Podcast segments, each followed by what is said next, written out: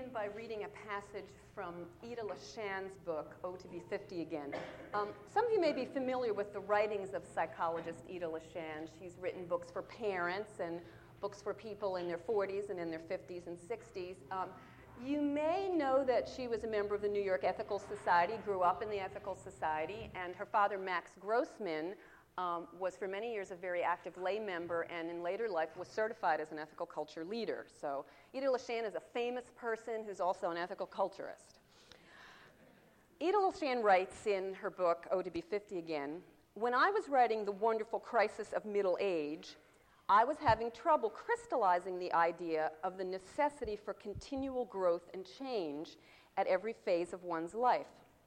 We were invited to a dinner party where I was seated next to a marine biologist, and I could tell from the expression on his face that he was as distressed as being stuck with me as I was with him. It seemed clear when we were introduced to each other that we couldn't possibly have any interest in common. However, over the years, I've learned an important les- lesson from my husband. If you really listen to other people, you can usually find something interesting about them. So I asked this man about his work and discovered that he was a fascinating person devoted to creatures under the sea.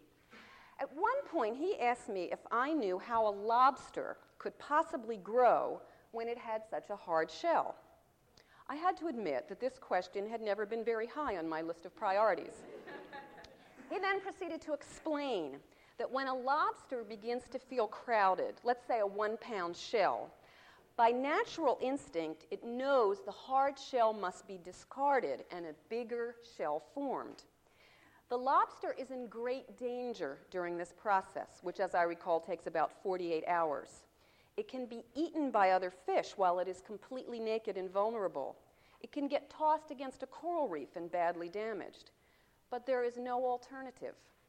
If the hard shell is not given up, there can be no growth the risk is essential. Well, we're talking today about middle age. Uh, perhaps some of you know some people who are middle aged. Does anyone here have perhaps a friend or a spouse who's middle aged? Um, is anyone here middle aged yourself? um, as I was reading books about middle age, I came across one definition which I liked a lot. You are middle aged when you are old enough to know better, but still young enough to do something about it. So, with that in mind, is anyone here middle aged? now, if you are, you're in very good company. Since 1989, more than half of the United States population has been over 40 years. And in our current decade, the segment of the population that's between 45 and 54 years of age will increase by 46%.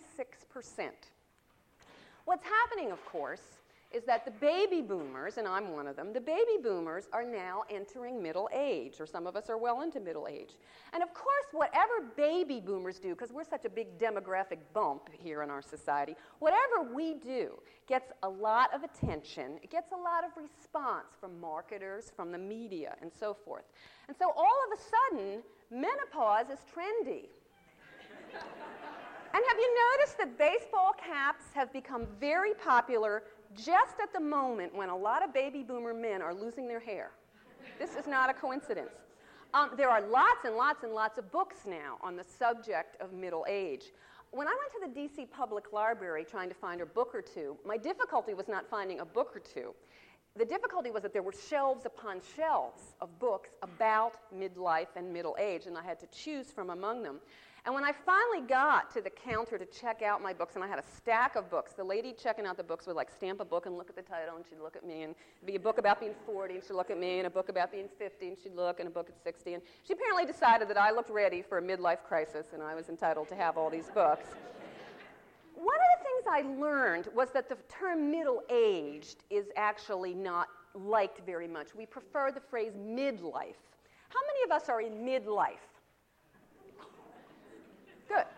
Um, so midlife seems to be a little bit more popular, except if I ask you to play a word association game and I say midlife, what do you think of? Crisis, yes. So I don't know if midlife is so good. those of us who are middle aged are very positive about some aspects of this stage, but we also find ourselves either coping with or resisting, denying, fighting off some of the other aspects. Some of you may have noticed on my part a new effort to fight off the signs of aging by coloring my hair. I did this this summer. An interesting thing happened to me. After I colored my hair, I looked into the mirror, and the first thought that popped into my head was, I'm going to audition for a chorus now that I no longer have gray hair. Came as a surprise to me. I was not at all consciously aware that hair color was a requirement for choruses, but apparently, you know, I had some belief that with gray hair they wouldn't take me. So I did, in fact, go and audition for a chorus, and I got in. I discovered when I got there there were women with gray hair. They, apparently, you can still sing with gray hair. But anyway, I'm in the chorus now, and most of us have brown hair in this chorus. Um, the other night at chorus rehearsal, we had a little lull, and so some of the sopranos were chatting. Julie, who is a very pretty young soprano and who works by day as a congressional staffer, was bemoaning the fact that she's getting so old. She's about to turn 24. so Carol and I, who were standing on either side of Julie, said, Julie, you're a baby. And then we went on to volunteer. I said, I'm going to be 46 on my next birthday. And Carol said, I'm 45. And Julie said, You admit this? you tell people this in public? And Carol and I both said, Yes. In fact, we love being in the 40s. The 40s are a wonderful stage of life. I wouldn't go back to being 20 for anything. Is it true? Are the 40s really the best stage of life, or is middle age really the best time of life? Actually, the truth is that, like any stage, middle age has its pluses and minuses. Middle age is an interesting time. It has its losses, its stresses and upheavals. It has its tasks, practical and psychological and spiritual. It's a time of great opportunity, holding the promise of significant growth. There are some broad generalizations about the nature of the midlife journey. There's a kind of roadmap which can be very helpful to those of us who are in the midst of this journey. Um, what I'd like to do here this morning is first ask you to do with me some sentence completion exercises just to com- kind of increase our awareness of some of the joys and some of the problems of middle age. Um, I'd like to list a few of those practical and spiritual tasks, and then I'd like to describe the road life of the midlife transition with some applications to love and to work and to faith. Faith here being understood in an ethical humanist uh, sense. Let's do, I'm going to start with sentence completions. Now, you're going to have to make a decision here because the sentence completions are going to start with the phrase, now that I am in the second half of my life. And you'll have to decide whether or not this applies to you. There's a little arithmetic to do now. You take your current age, you multiply by two. Do you think you'll still be alive then? If so, you are not in the second half of your life. If not, you're in the second half of your life. Um, if second half of life does not apply to you, simply translate to when I am or when I will be in the second half of my life. Um, personally, approaching my 46th birthday, I think I am probably in the second half of my life. But you, you decide for yourself. This is a personal decision. I will not ask you to reveal your decision on this. But here we go. So just remember if you need to translate, that's fine. Now that I am in the second half of my life, I notice. I notice. I am aware. Now that I am in the second half of my life, I am aware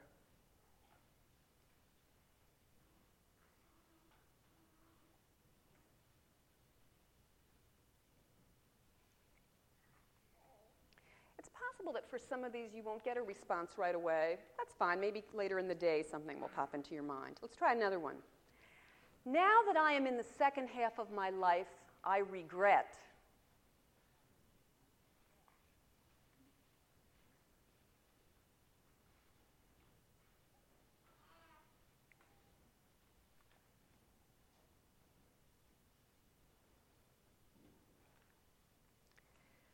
that I am in the second half of my life, I fear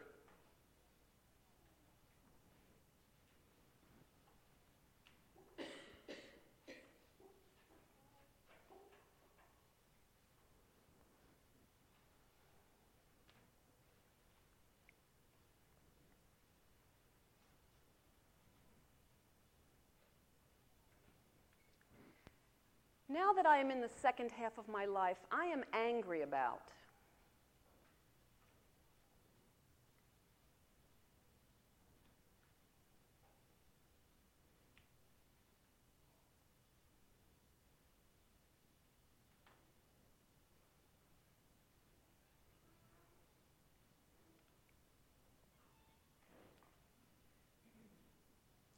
Now that I'm in the second half of my life, I don't have to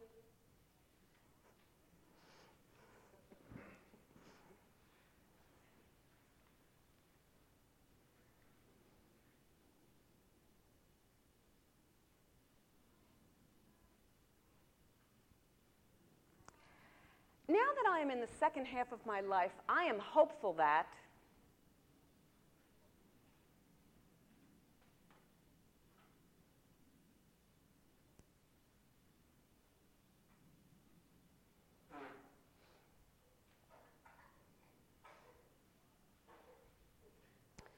Now that I'm in the second half of my life, I am excited about.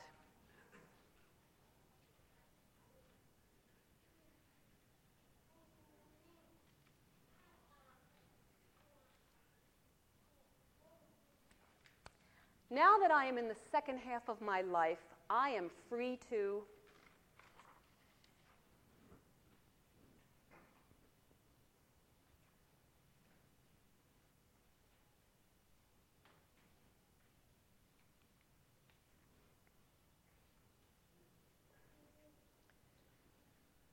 Now, if we were to poll you on the answers, the things that you came up with, I'm sure we would find very, very different responses. First of all, just because each person is unique, but also because middle age is a very long time, um, beginning perhaps in the 40s and lasting well into the 70s for many people. Life patterns are so varied for people at this stage of life. For example, one 46 year old woman may be an empty nester while another 46 year old woman has very young children. One 46 year old woman may be looking forward to retiring in just a few years, while another is just starting out on a new career, perhaps after the kids are in school or have left home. And still, another 46 year old woman may be struggling to cope with the problems of aging parents. Still, given all these individual differences and the large range of possible lifestyles that are occurring at this stage, there probably are some common themes. Our fears and regrets will certainly include things that have to do with physical changes and recognition of the inevitability of death and regret over dreams which we probably never will realize. At the same time, there are many joys. We're aware of new freedoms in our life at this stage. And often we come into middle age with greater self acceptance. The list of regrets and hopes suggests some of the tasks of midlife. Um, broadly, I think there are two tasks. First of all, to accept the inevitability of death and at least some decline as we age. And second, to live our lives as fully as we can in the second half. Accepting the inevitability of death and decline involves some practical tasks, making practical preparations for death and for old age. For example, have you made a will? Is the Ethical Society in your will? How about living wills or advance directives? The states around here now, DC, Maryland, and Virginia, all do honor advance directives. So, have you taken the time to give directions to your physician about what you want done in the event of terminal illness? Have you made financial preparations? And here, kind of balance is needed, making sure that there will be enough set aside for later years, but also enough to enjoy the freedom that you now may be discovering in middle age. And finally, in later middle age, you need to be researching living options for the later years. And of course, there are spiritual preparations to be made as well. What kind of legacy are you leaving behind? What is it that will live after you? The second task has to do with living fully in the second half of one's life. And I think a big part of this is to remove unnecessary clutter. what's cluttering up your life?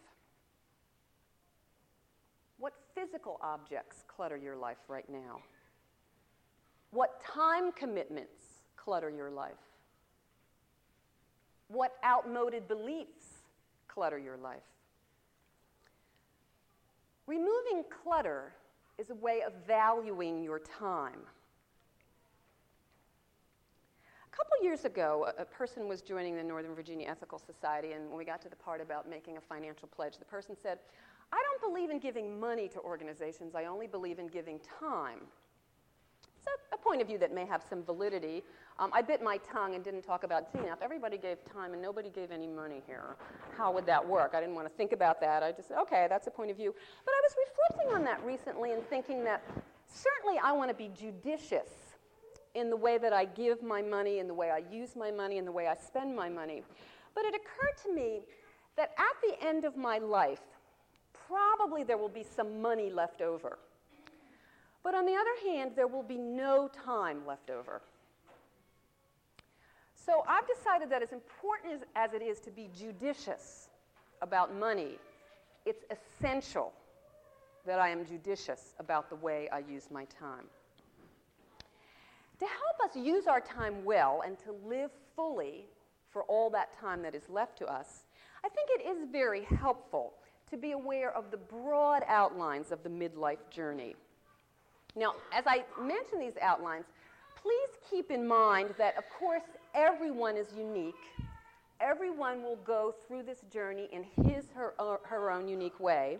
And furthermore, the journey may be repeated several times, uh, perhaps occurring in one area of life, such as work, in one decade of your life, and perhaps in relationships in, in quite another decade, and still another time, a, a, a parallel faith journey. So just be aware that everyone is unique and that cycles may occur in different areas of life at different times, but still, almost all the books about midlife, although using different words, seem to be describing a very similar kind of cycle. First of all, as we end the youthful period of our life, we have been in a phase of building up, accomplishing, achieving. And a thing, in fact, about middle age is that simultaneously we are doing some things which are characteristic of youth and then some things which are characteristic of later years. So the youthful side of midlife is to be engaged in building up and accomplishing things. This aspect of life often has an external focus. We're accomplishing things in the world, and the rewards are often tangible rewards. Many of our obligations are externally imposed obligations. But eventually there comes a time of letting go, a stage of turning inward. And this stage may last a very long time. But that's not the end. Eventually, having done the inner work and become clearer about who we are at our core, we then journey outward again and re engage with the world but in a somewhat different way from the building up stage. For in this journeying outward stage, we re engage with the world not so much out of externally imposed obligations, but through internally chosen commitments which express who we have discovered ourselves to be when we were spending the time on the inner journey. Um, a couple of notes here the external life circumstances may not change while we're doing the inner work. It isn't necessary to quit your job or leave your spouse or leave your faith while doing this work. But what happens is that even though the external circumstances may remain in place, we hold these things differently. And of course, sometimes people do feel a necessity to make dr- some drastic life changes. Sometimes people do leave their job or their spouse or their faith, often causing a lot of pain in the process pain to themselves and, and pains to other people. Sometimes it's unavoidable. Sometimes this is what they must do. On the other hand, some of the pain might have been avoided had the person understood that it wasn't so much they needed to change external circumstances, is that they needed uh, just a time for withdrawing temporarily to do some inner work. Often, the movement to the inner stage, the inner journey, is precipitated by something that feels like a crisis. We often don't go gently into this stage. Before we get to the inner journey, we're in a period of time when life feels flat or boring, meaningless, or suffocating. And it seems to us that we have to do something drastic. It's a dangerous time. I think what's happening here is that we're in the naked lobster stage at this point, when we've needed to cast off a shell that no longer fits us, but we have not yet created the new shell. And thus, we are, like the lobster, um, in danger of being eaten by big fish or being cast against a coral reef. Let's look at some examples of how the pattern of building up, journeying inward, and then returning again for re engagement plays itself out in love, in work, and in faith. Susan Campbell is an author of a wonderful book about the couple's journey. In fact, the book is called The Couple's Journey. And she describes the stages as romance, power struggle, stability, commitment, and co creation. These are the, the way that the love aspect of this midlife journey plays out. Romance, in Campbell's terminology, I think corresponds to the building up. We're establishing something.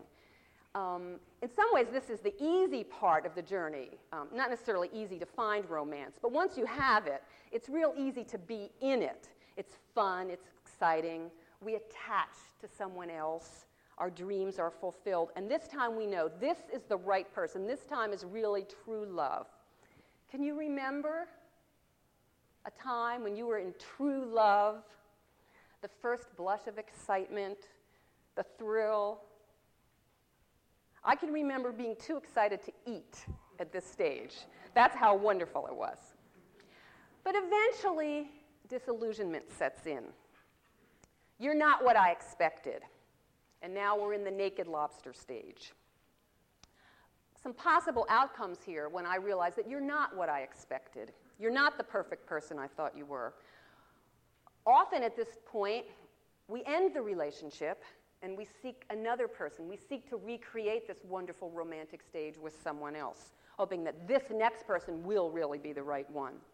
Or we stay in the relationship, but with the intention of getting the other person to shape up. If only you would change, then everything would be fine. And so we are now in the power struggle stage of the relationship. Some people remain in this stage till death do them part. It's a power struggle that lasts for years and years and years and years. Others end the relationship angrily. And relationships that end during the power struggle stage are often the very messy, unpleasant, hostile divorces. Another possible outcome is that at some point we recognize that the other person probably isn't going to change. I'll have to accept him or her, warts and all. If this happens, the relationship then moves to the journeying inward stage, which Campbell calls stability. Here I begin to focus on my own goals. I accept responsibility for taking care of myself and meeting my own needs while staying committed to the relationship. A couple of possible outcomes here. Sometimes we each get so good at taking care of ourselves and kind of living and letting live with the other person that eventually we just drift apart and the relationship ends. This is your friendly divorce when this happens. But sometimes the couple reconnects. They've done the inner work, and now they come back together at what Campbell calls the commitment stage. Each person individually prepared to take responsible, responsibility for the quality of the relationship for doing those things which are simultaneously good for me and good for the relationship.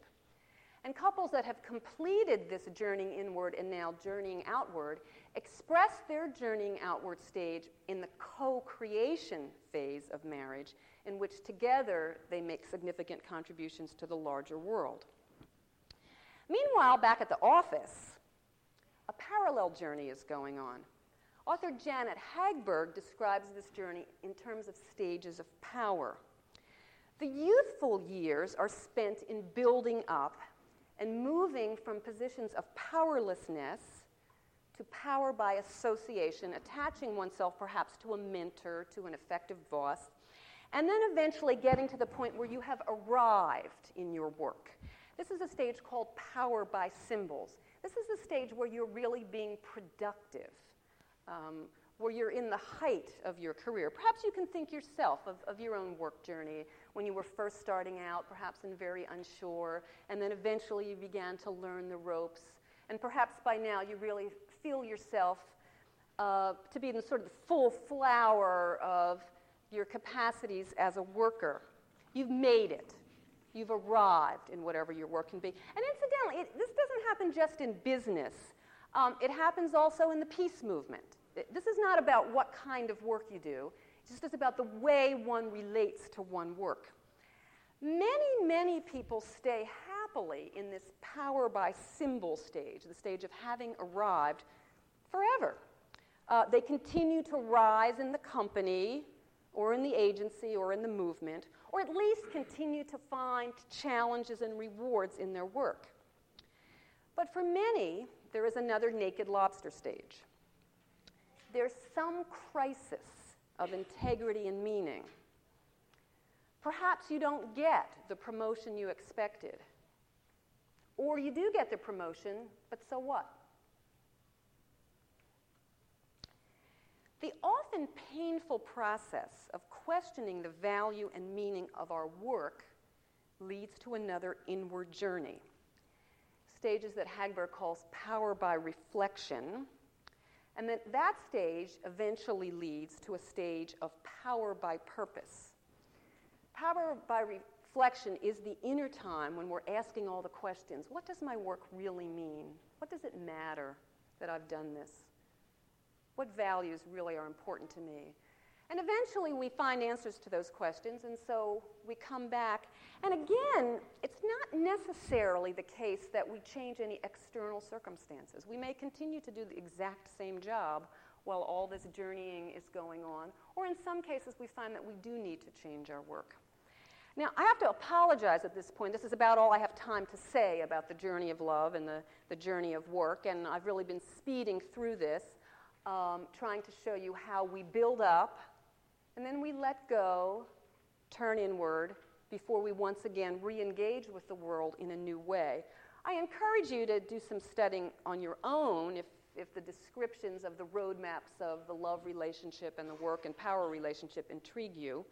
Uh, I want to turn now to the faith journey, which also has its aspects of building up and then letting go, journeying inward and outward. Um, again, Janet Hagberg has inspired me. She describes three stages of the building up stage.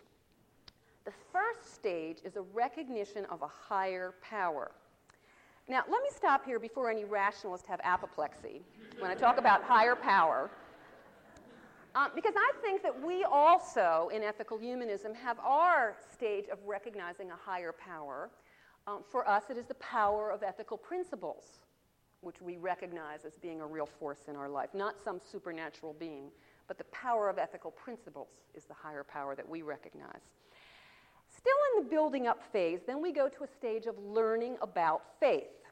So in traditional religion, it would be Bible class, and here it's relationship building and eliciting the best and introduction to ethical culture. And we learn about our faith, and then we enter into a productive phase a time when we're responsible leaders in our faith community. Maybe we're Sunday school teachers or board members or committee members. Uh, we also see our work life as an extension of our faith, and we endeavor to exercise ethical principles in the workplace. Again, many, many people stay in this stage quite happily. And I think it's great that some people do stay in this stage because uh, they're probably the people that accomplish the most in the world. They continue to do more and more, and we need people to stay in this stage. But some people, once again, go through the part of casting off the shell, spending some time in that naked, vulnerable stage. Often, what occurs is a crisis of faith. In traditional religions, it's the time when God lets one down. I've been a good person and still I've suffered. Or somebody I know who's been a good person dies of cancer at age 35. Where was God? That's the crisis of faith in traditional religion, but I think ethical humanists also can experience a traditional crisis. When we see that ethical principles don't always work, that in fact good people suffer and wicked prosper, and that humanity often seems to be getting worse, not better. And in our workplace, where we've tried to be ethical people, we find that the more we learn to recognize ethical dilemmas, the more we recognize ethical dilemmas. And some of them are just not capable of any solution, at least as far as we can see. That the harder we try to be ethical, the more we're aware of the insoluble problems. Some people at this stage simply become cynical and give up their faith. But others stay with the process of painful reflection, which eventually need, leads to a new kind of faith commitment. I believe that our founder, Felix Adler, experienced a midlife crisis of faith and then succeeded in working through that crisis to develop a mature faith. His biographer, Horace Friess, who was also a son in law, describes three phases of Adler's life work. The first phase being one of free religion and social reform. The second Freese calls religion of duty, and that was the name of a book Adler wrote probably when he was around 40 years old. And then finally, his mature and unique ethical philosophy. I think most of you know that our founder started out in Reform Judaism, but reformed himself a little too much. Um, and so in his early 20s, he started a new religion, which was really a religion of ethical idealism combined with utopianism. He believed in the power of the ethical ideal, which should be expressed by doing good in the world.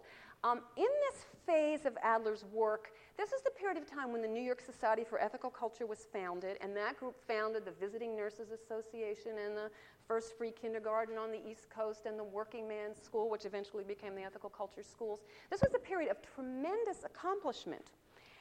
But after about 10 or 20 years of this, Adler became discouraged. He, first of all, ethical culture was not exactly sweeping the country. Uh, and secondly, despite all the hard work and the good work that the New York Society was doing and some of the other ethical societies were doing, not much was really changing. We, we, hadn't really arrived at any kind of utopia. And so Adler went through a kind of crisis when he began to question why bother? Why try to live by ethical principles? Why work for justice when it seems so hopeless? Not much is changing. That was his naked lobster stage. But eventually he came out of this and he came up with an answer called the religion of duty. And the religion of duty means that I believe that there is a power working for righteousness in this world. And although I will not live to see the results, I will not live to see the day that justice triumphs, still, I will choose to align myself with this force for justice. And I will act out of a sense of duty, not expecting much in the way of accomplishments in the here and now, but I will align myself with the force for justice. Adler continued during this in inner journey to reflect and eventually developed his mature philosophy, a constellation of interrelated ideas, ethical manifold, intrinsic worth, and supreme ethical rule. Ethical manifold, sometimes Adler refers to it as the supreme holy community or the spiritual universe, means that there is an arrangement of human beings, a relationship of all persons, past, present, and future, such that each one of us is unique and irreplaceable, and the unique qualities in each of us have the effect of calling forth the unique qualities in the others. And it is the unique qualities in each person which are their best qualities. And because I am a member of this spiritual universe, this ideal relationship of humanity, I therefore have intrinsic worth. I deserve respect, and you likewise deserve respect simply by virtue of your existence as a member of this ideal community. And from this intrinsic worth and this belief in an ideal community, Adler derives his supreme ethical rule that I should act in each situation with the intention of calling forth the best that is in you. And through that effort, I will bring to light the best that is in myself. I think it is not a coincidence that Adler began to develop his mature philosophy as he entered middle age, and he completed it in late middle age. By the way, the name of the book in which he lays out his mature philosophy is called An Ethical Philosophy of Life. If we are middle aged, I'd like to suggest that it's time for each of us to write our own ethical philosophy of life. This is a third task for us. After facing the inevitability of death and decline, after making changes in our life so that we can get the most out of the second half, it's time to write our own ethical philosophy of life so that we can pass on a legacy to others. Um, now, Adler's ethical philosophy of life happened to be a 380 page tome. Uh, I'm not suggesting that you also need to write a 380 page tome, but I am suggesting that each of us take seriously the aim of writing our own ethical philosophy of life, a personal ethical record, written not so much in words as in deeds, written in life choices, written in commitments, a record that states who we are, what we believe in, what we stand for. A record that shows we have built up a life, but have also turned inward to discover what's at the core. And if we are middle aged, the time is now. For we are old enough to know better and yet young enough to do something about it. Thank you.